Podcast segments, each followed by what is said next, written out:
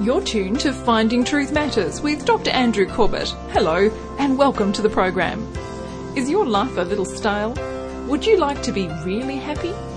If you thought yes to either of those questions, too embarrassed to even say it out loud, let me assure you, you're not alone. We're wealthier but sadder than generations before us, so what are we doing wrong? Tonight we join Dr. Corbett as he concludes a series of discussions he's titled A Journey Through the Psalms. As he seeks to discover the keys to enriching your life, tonight Dr. Corbett poses the question How would you handle meeting God? Please turn to Psalm 16, verse 11. We're going to hold it just there, and then we're going to pray. We're going to invite God to speak to us. I think there are people here today who, who are caught up in the irony of the season. This is an ironic season. It's a season where the whole world is stopping to celebrate what has now become the birth of the Saviour of the world. And yet, for us, it's become an increasingly, uh, increasingly, it's a time of distraction. It's a time where we're being caught up in all the stuff associated with it, and we're actually forgetting the reason for the season. Psalm 16, verse 11, has this profound verse. And, and as we, you know, live out our life, and as we, as we seek to live a life that's going to have some purpose and meaning and feel like we're living a life of value, we, we all want some, somewhere, somehow, deep down, to be happy, to be so content that we, we're kind of, we're just so at peace. That's what we want. And yet, so often, uh, we, we do things that are against the very thing that are going to bring that. And uh, as it says in, in uh, The Magician's Nephew, which is the first in the Chronicles of Narnia series, when Aslan, the great lion representing Jesus Christ, looks at the magician who's got a, a dark heart, and the magician can only hear the lion roar, he can't hear Aslan talk or sing he says, with, with, a, with a tear forming in his eyes, he looks at this magician. He says, Oh, sons of Adam, how you so readily dismiss and reject the very thing that you're looking for. And it's, a, it's, an, it's an amazing scene that C.S. Lewis is portraying that people will actually be confronted with the very thing they're looking for and yet dismiss it or reject it. And today, as we're in the presence of God, in the presence of His Word, this is not just a book. This is His Word, which in a mystical way is able to take the very thoughts of God and make them real in your heart and mind. I saw a documentary recently called E equals mc squared, and I've never really understood Einstein's theory of relativity, but I gained a, a, a, perhaps a, step in the direction of understanding it when Einstein concluded that, that, that there was one thing that's constant in all the world. One thing, only one thing, he said, is constant. Never, ever, ever changes, and that's the speed of light. And he's right, the speed of light, despite what some people have claimed, is not slowing down, it is constant. Now, he said, What happens if you can have enough energy to get up to the speed of light? Imagine you're travelling in a, uh, let's take for example, a Ford XR8 Turbo, and by some mechanism, you've got that car, which is obviously still in third, whizzing past the, the Commodore SS, to, to, to reach the speed of light. It reaches the speed of light, then changes into fourth. Now, according to Einstein, there is nothing faster than the speed of light, and that's supposedly true too. Nothing faster, speed of light. What happens when you actually put more power into that thing when you've actually achieved maximum speed? What, what happens to the extra power? And what Einstein discovered was that it actually increases what he called the, the mass of the vehicle, the weight of the vehicle, the mass of the vehicle increases. So to Einstein, there's only three essential things in all the universe. One is the energy, that's the throttle, to the power, the energy. And then you've got the, the mass, the weight of the vehicle. and then the speed of light, which is c. So E equals mc squared. But you know, I heard last night, Kim and I were watching a, a, video called Unlocking the Mysteries of Life, and they've now discovered that Einstein completely missed one component. There's one component that Einstein didn't even know about, and he's missed it, and it, it brings his theory of E equals mc squared into total jeopardy. It's the letter I. I for information. You see, Einstein's theory says that put enough energy into the universe, it'll eventually create life. All matter or mass comes from some energy. He was wrong. He was absolutely wrong. What is needed for life is information. And now they know in the smallest, the smallest of cells, there's more information than an entire 27 sets of Encyclopedia Britannica. Huge amounts of information. That's what creates life. And when we talk about the Word of God, we're talking about that I, the information. You know, the information you need to live life well is all in here. It's here. Psalm 16, verse 11 says this You make known to me the path of life. You want to know how to live? You want to know what path you should live your life on? It's this one here. You make known to me the path of life. Look, look at this.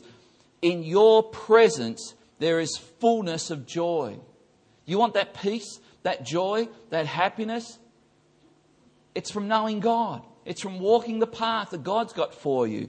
It says, At your right hand are pleasures forevermore. No matter what pleasure you've experienced in this lifetime, there are pleasures that you haven't even imagined from simply walking with God walking with God. How can we enrich our life? Well, let me ask you the question.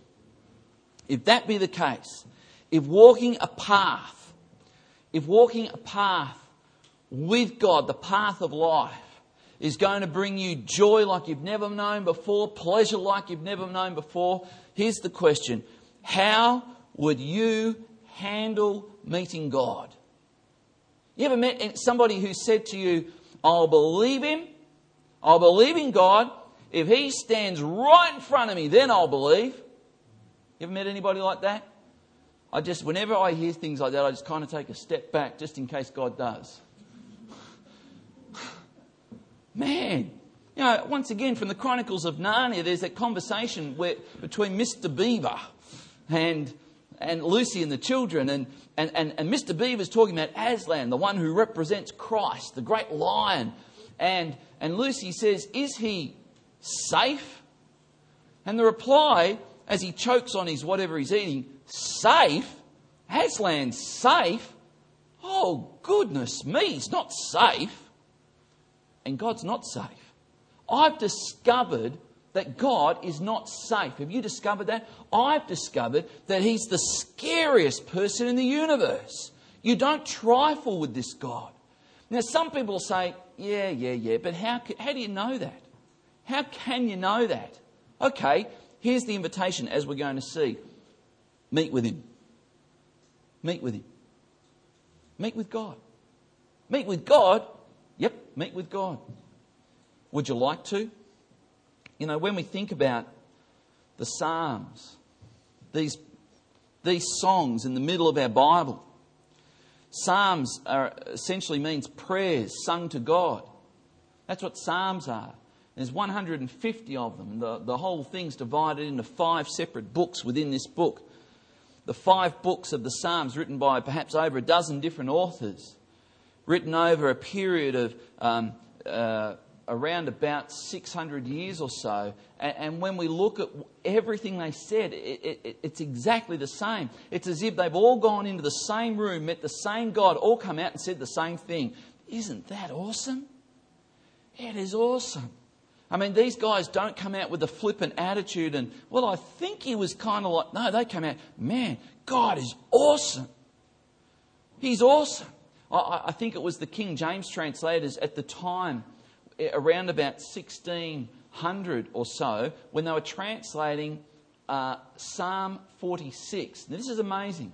At Psalm 46, uh, around about 1600, Shakespeare was becoming you know, a really famous playwright.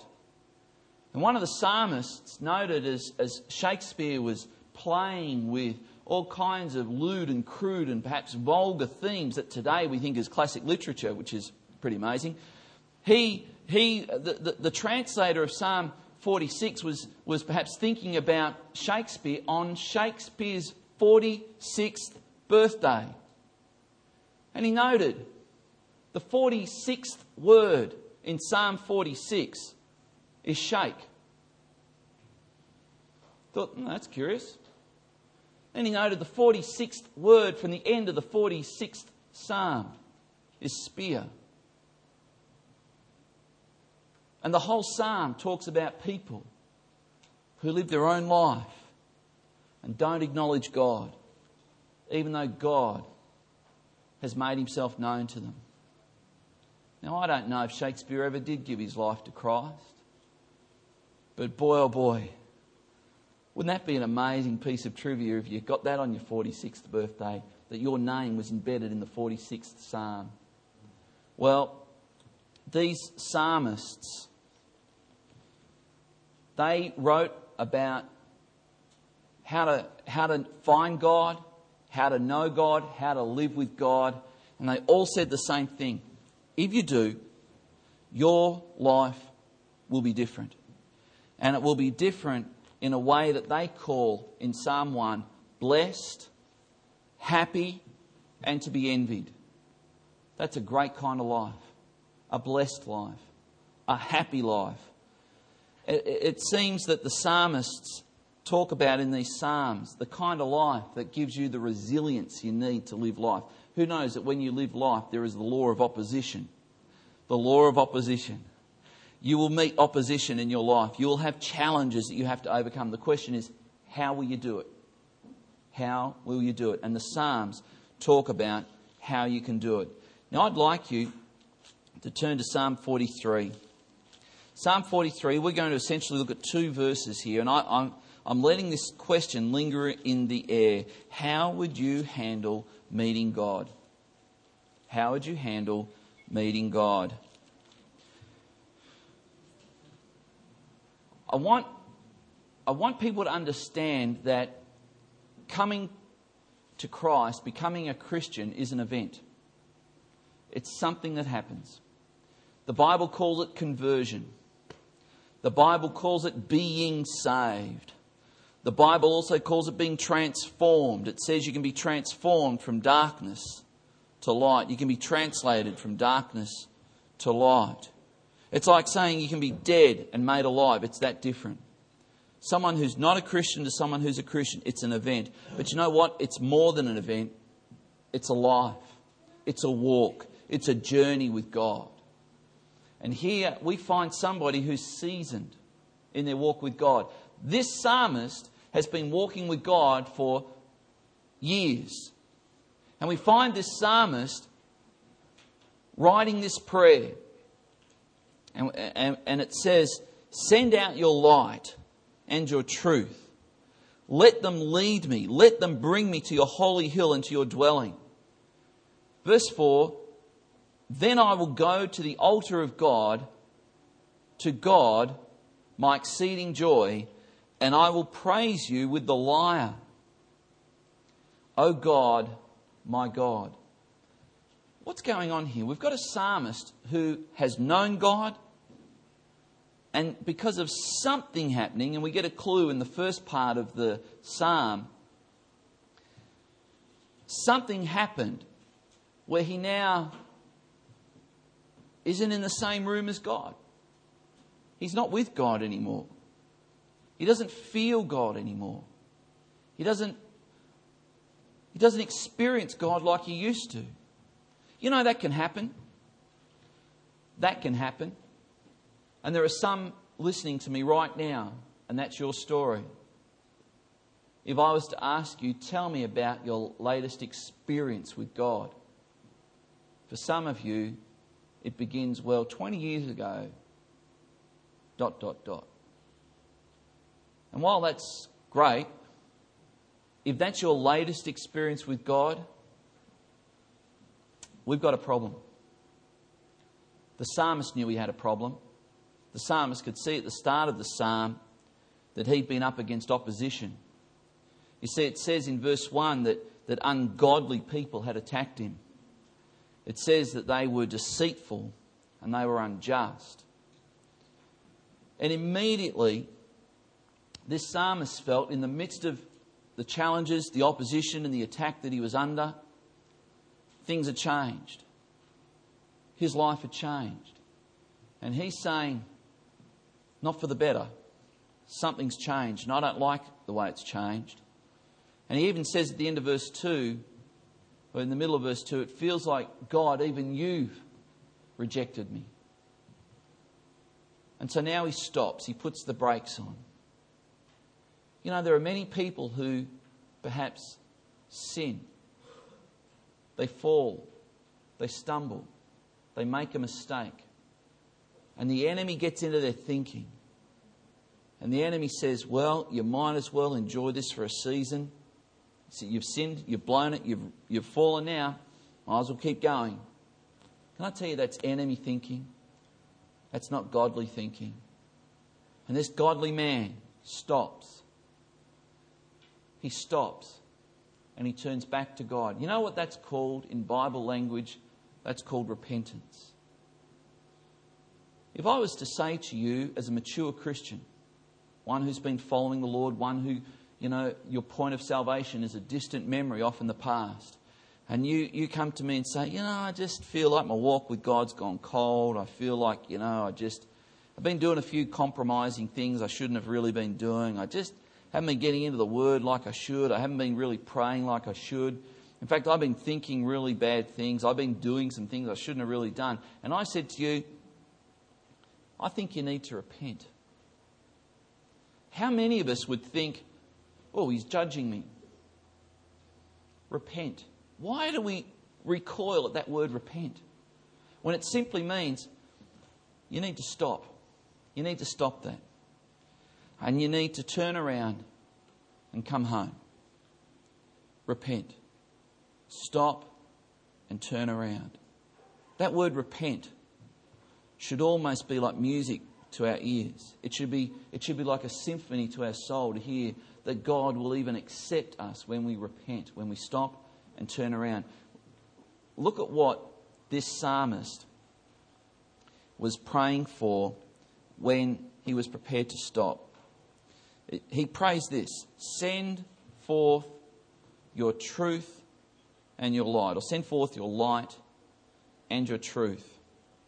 See the next verse? The next verse, the psalmist is now encouraging himself to come back fully to God. Why are you cast down, O my soul? Why are you in turmoil within me? Hope in God, for I shall again praise him, my salvation and my God. You ever been there? You ever been in that place where you just know you shouldn't be?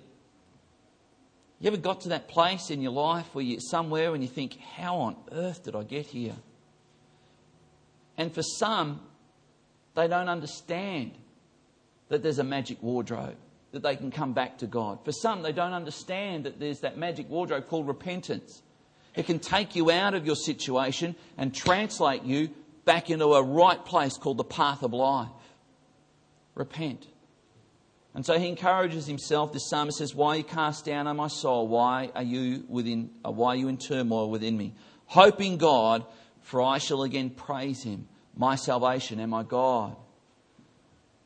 This psalmist knew how to meet with God. Here's my question to you. Do you? Do you know how to meet with God? What if somebody says to you this week, Do you believe in God? You say, Yes, I do. And they say, Have you ever met him? What's your response going to be? What's your response going to be? I want every one of us, and this is my prayer for you, that every one of us can say, Met him. I was just talking with him. Yes, I've met him. And if they ask the question, How or what's he like? You can answer it. I want every boy, every girl in this church to know how to meet with God. I want every man, every woman to know how to meet with God and to do it, to meet with Him. I want to meet with Him. You know, there are times in my life where just the, the, the busyness of life just floods me. Just, I, I just feel like I'm drowning in it. And I've just got to stop. I've got to stop and I've just got to get away. And for me, it, it, it's, there are things that I do to meet with God. Just to meet with God. Just to go for a walk and pour out my heart to Him and tell Him where I'm really at. And essentially, that's what the Psalms are all about. That's what people are doing here. They're telling God where they're really, really at. How do you meet with God? How can we meet with God? You know, um, I think there are some keys to it. They include this Psalm 9 and verse 10 says that we must have a seeking heart. Do you want to meet with God? Psalm 9, verse 10 And those who know your name put their trust in you, for you, O Lord, have not forsaken those who seek you. If you seek God, and Jesus said this, Jesus said, Seek and you will find. Do you want to know God? Begin to seek Him. Secondly, we need to understand that God is actually looking for people to seek Him. God is wanting people to seek Him, He's wanting to be found. It says in Psalm 53, verse 2 God looks down from heaven on the children of man to see if there are any who understand, to see if there are any who seek after God. God is seeking people to seek Him. God wants to meet with us. I want to meet with Him. I want to really know this God. I'm not interested in being religious. I want to know Him. I want to meet with Him. I want to square someone in the face, look them in the eye, and say, I know him. I've met with him. I know him. And you can know him too. We must have a humble heart. A heart that comes with no agenda. A heart that says, God, I don't know how to do this, but I want to meet with you. A humble heart. Psalm 25, verse 9 says, He leads the humble in what is right and teaches the humble His way. Do you want God to teach you His way? I do. It, it requires that we've got to be humble, teachable, open, correctable. We've got to be humble to meet with God. And yet, there are some people who pretend that they know God. And when they go to try and meet with Him. Their hearts are a million miles away from God. When they come into a worship service, they don't worship. They're doing something else. I don't know what they're doing. I don't want to know what they're doing. What hinders us from really knowing God? What hinders us from really meeting with God? The psalmists have a whole list of things that will hinder us from really meeting with God. And they fall into these general categories pride. You know, if your heart's proud, if you think you've cut a one off, special, unique deal with God that's just between you and God, and it's just a very special, custom made deal between you and God, and no one else has anything like what you've got from God, can I tell you, you're kidding yourself. That's arrogance, that's conceit, that's pride. It doesn't work like that. We have to find out His ways, not get Him to do a deal to accept our ways. Distraction. Sometimes it's so easy to get distracted, and, and I don't want to scare you, but if you have a look at what the Psalms say about forgetting God, you will think, you will think all kinds of thoughts when you read that in the Psalms. I think it's about Psalm 50, where it talks about what happens when you forget God. But it's possible to forget God. It's possible to be so caught up with distractions that you forget God. It's possible to come to church on a Sunday, to come to church through the week in, in our cell groups, and have so many things distracting us that we just we don't still ourselves, like it says in Psalm 46, verse 10, and just know that He's God we can get so distracted with what should be happening in our lives and so on. And the Psalms also say that people who are essentially fools will not be able to meet with God. And it says, really, there's only one type of fool, and that's the person who adamantly plays and pretends and says, There is no God. And as we read in the Chronicles of Narnia, the magician's nephew, we find that the magician, the one with the dark heart, had to try very, very hard to imagine that he wasn't hearing what he was actually hearing. And it says, C.S. Lewis puts it this way the problem with trying to make yourself stupider than you actually are is that you very often succeed.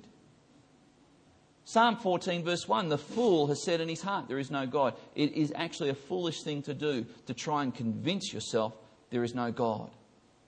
And if you live like that, you won't be able to meet with Him.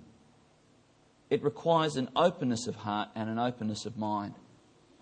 And I think God's done something to enable us to meet with Him. What has God done? He's given us His Word. This is not just a book, this is information. This is more powerful than DNA. This is information that God has given us so that we can meet with Him. Psalm 119 talks about that. What has God done so that we can meet with Him? He's removed the barrier that's between us and Him, and that barrier is called sin. Have you ever made a mistake? That's a silly question. We've all made mistakes. We've all done things we regret. You know, there are times when I just flinch, when I, I, I just have a flashback of what I was like in the past.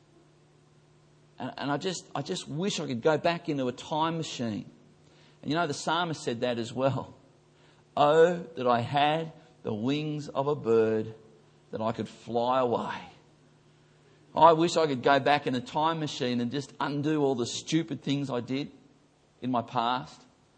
Just take those words as they come out of my mouth in the past and shove them back in. Or just make sure there was a sonic boom simultaneously to some of the things I said in the past so people didn't hear them. But you know, I can't do that.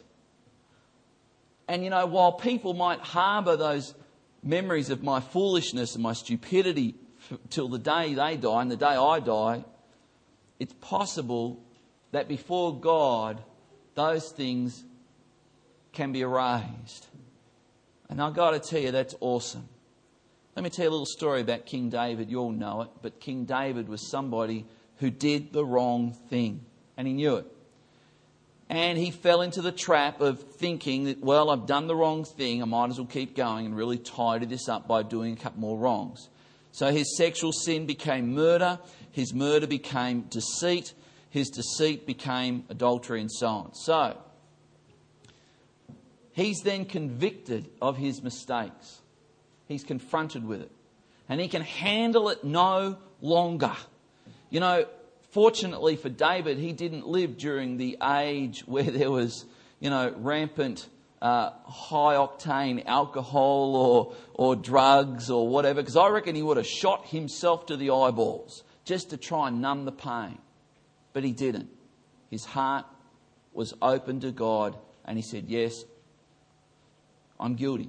Now what do I do? And it was revealed to him that if he would come and ask God for forgiveness, which takes humility, he would be forgiven. In Psalm 51, we read David's prayer of asking for forgiveness. Cast me not away from your presence, O God. Restore unto me the joy of your salvation. Then, when I am restored, I will lead and I will see sinners converted to you. It says in Psalm 51. Wash me, purify me, cleanse me, he said.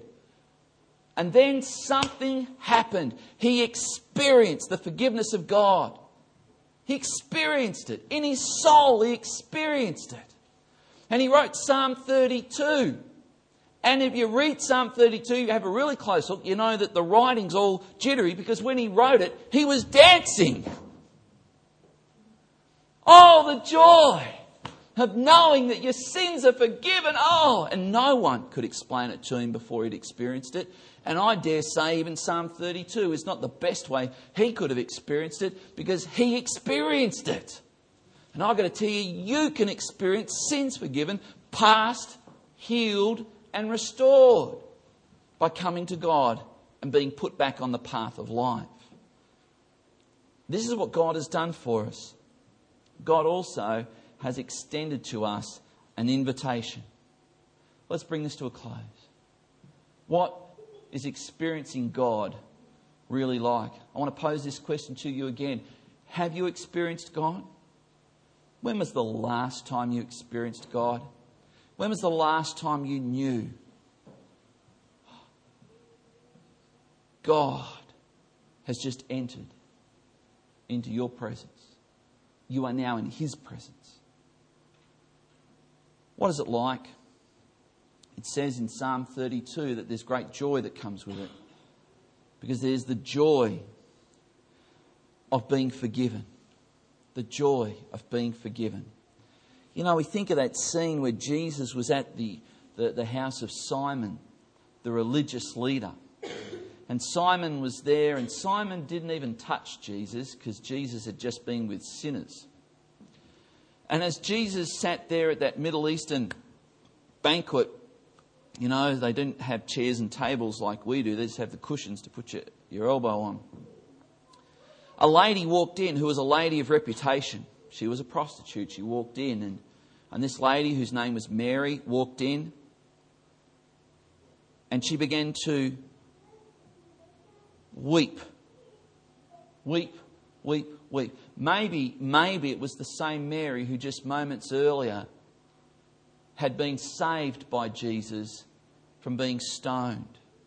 Maybe it was Mary realizing what had happened that morning because she was dragged out of an adulterous bed that morning in the broad daylight.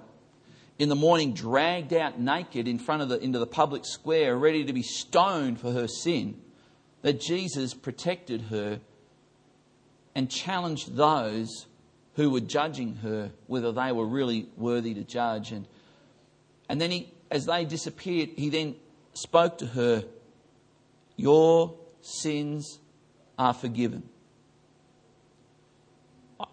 I don't know if you've ever felt the impact of those words. Have you ever heard God say that to you? Have you ever felt the impact of the Spirit of God taking those words and making them real to you? She did that moment. As He probably took a cloak and put it around her and said, Now go. And don't keep living the way you're living. Go, He put it this way go and sin no more. Perhaps later that night she found out where Jesus was at the home of Simon. And she came in and she just knelt and she just wept and wept and wept. And as she wept on the feet of Jesus, those dusty, dirty feet, she began to wash his feet with her tears. That's a lot of tears. She poured that ointment on him. The fragrance filled the room. And of course, Simon didn't, he didn't get it at all. And maybe if you've never experienced the joy of forgiveness, you don't get it either. You know, but with that comes what Psalm 51 describes as the joy of salvation. The joy of salvation. When you've met with God, you know the joy of forgiveness. You know the joy of salvation. And Psalm 119 talks about the joy of hearing God's word. And Psalm 4 talks about the joy of being able to pray to God. The joy of being able to pray to God. Those are the things that are put into your soul when you meet with God. Now, before we pray, I just want to I want to give you an insight. How can you spot those who've met with God? How can you tell if somebody's met with God? I think that scene with that woman wiping the feet of Jesus is a clue. Something changes on the inside, but how can you spot it? You know, as we finish up looking at the Psalms as, as a journey through the Psalms, 150 chapters, 134 times they encourage us to praise God. 134 references to our need to praise God. How can you tell if someone's met with God? Their response is praise. How can you tell if somebody really knows God? You can tell because they can't help but praise Him. We might describe it as the worship of the wonderful. We are worshipping the wonderful, but we too are filled with wonder, and it's our worship, the worship of the wonderful. How can you tell if someone's really met with God? They worship Him, and there's something about their worship. They've met with Him. Can I just have eyes closed, heads bowed right now? Perhaps, perhaps you've never met with God. Perhaps you have met with God, but it's been oh such a long time since you have. I want to challenge you right now in as gentle way as I can, and I include myself in this because I want to meet with God. I want what the psalmist wants, and that is to meet with God. So let me put this to you. Do you know God? Have you met with Him? Do you know the joy of your sin forgiven? Do you know the joy of being taken from your life and put on the path of life? If you don't, and it's what you want, I'm going to pray for you right now. And this can mark a new beginning. This can mark the first day of the rest of your life. I don't care if you've given your life to Christ 10, 20, 30, 40, 50 years ago. We need to meet with God regularly. As we pray, let's pray from our heart. Oh God, we want to know you. We really want to know you. According to John chapter 1, Jesus is the light who's come into the world. He is the truth that you have sent to the world. Lord, your word says that if we're to know you, we must receive light and truth. We must see Jesus. Lord, right now, help me to see Jesus and to know Jesus right now. And Father, for everybody here, I pray that they might see Jesus and know Jesus. So, how would you handle meeting God? As Dr. Corbett has discussed over the past few weeks, the path to happiness is one that involves living in community with God. When your life's journey is aligned with God, happiness and fulfillment can be yours. If happiness is missing from your life, you need to ask yourself the question where is God in my life? Don't waste any time to welcome God into the very centre of your life and begin to experience an enriching life journey. If you'd like to purchase a CD copy of tonight's program to listen again in your own time or to refer to a friend, you can do so for $5.50 including postage and handling. Finding Truth Matters resources are available from the website www.findingtruthmatters.org or by contacting Legana Media at PO Box 1143, Legana, Tasmania 7277. Just quote the program title Journey Through the Psalms, Session 4. For a CD copy of the four part series for $20, including postage and handling, just request Journey Through the Psalms, the series. If you'd like to subscribe to Finding Truth Matters monthly e newsletter perspectives, visit findingtruthmatters.org and click subscribe. Finding Truth Matters with Dr. Andrew Corbett is produced by Legana Media. We look forward to joining you at the same time next week for another Finding Truth Matters.